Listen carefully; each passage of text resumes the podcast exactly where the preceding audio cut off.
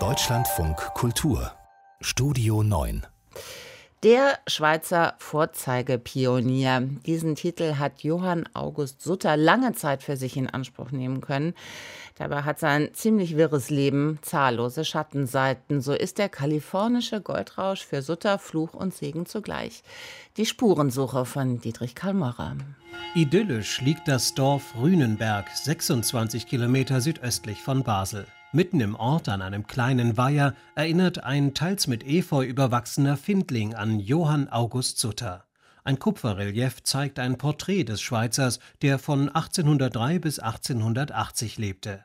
Weit über Rünenberg hinaus ist er als Eroberer, General und Vorzeigepionier bekannt, erzählt die Historikerin Rachel Huber von der Universität Luzern. Suter wird verehrt von den Schweizerinnen und Schweizern, weil er als nicht erfolgreicher Mann es geschafft hat, von der Schweiz über den Atlantik nach New York zu gehen und da dann in den Westen zu gehen und hat dann da im Hinterland von Kalifornien eine Kolonie aufgebaut, Neuhelvetien. Und die hat er zunächst mal erfolgreich betrieben. Johann August Sutter legte den Grundstein für die heutige Hauptstadt Kaliforniens, Sacramento. 1848 wurde auf seinem Land Gold gefunden, was den kalifornischen Goldrausch auslöste. In Filmen, Büchern, Theaterstücken und auch mit Produkten wird an die schillernde Gestalt erinnert. Doch es gibt auch jede Menge Schatten. Sutter hat Dörfer von Indigenen überfallen, die Menschen versklavt, ausgebeutet und misshandelt. Das ist dokumentiert, weiß Rachel Huber. Er hat diese Männer, Frauen und Kinder eigentlich gehalten wie Vieh.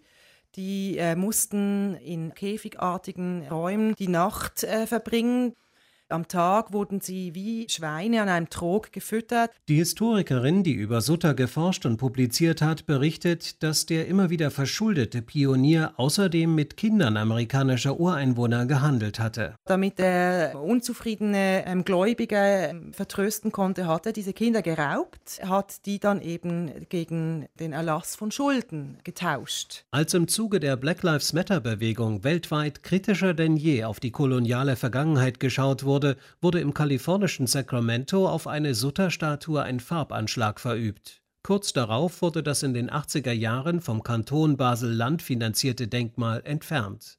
Weg damit, forderten Schweizer Jusos in einer vielbeachteten Aktion auch für den Findling im Dorf Rünenberg, erzählt der sozialdemokratische Landrat Jan Kirchmeier. Ja, also die Jungsozialistinnen und Jungsozialisten haben in einer Nacht- und Nebelaktion dieses dieses Denkmal eigentlich verhüllt und haben darauf hingewiesen, dass wir auch hier im Kanton Basel-Landschaft jemanden haben, der eine dunkle Vergangenheit hat und der einfach einseitig glorifiziert wird und dass das problematisch ist. Das Denkmal zu entfernen hält Jan Kirchmeier allerdings nicht für eine gute Lösung. Ich bin kein Fan davon, wenn man Geschichte und solche Denkmäler einfach auslöscht, sondern ich finde, man muss das in einen Gesamtkontext einbetten. Das heißt, dass wir nicht nur die Sonnenseiten von dieser Person zeigen, vom Johann August Suter, sondern dass wir auch seine Schattenseite aufzeigen. Genau das geschieht inzwischen. Am Monument in Rünenberg wurden zwei Tafeln angebracht, die auf die schillernde und die Kehrseite des Johann August Sutter hinweisen.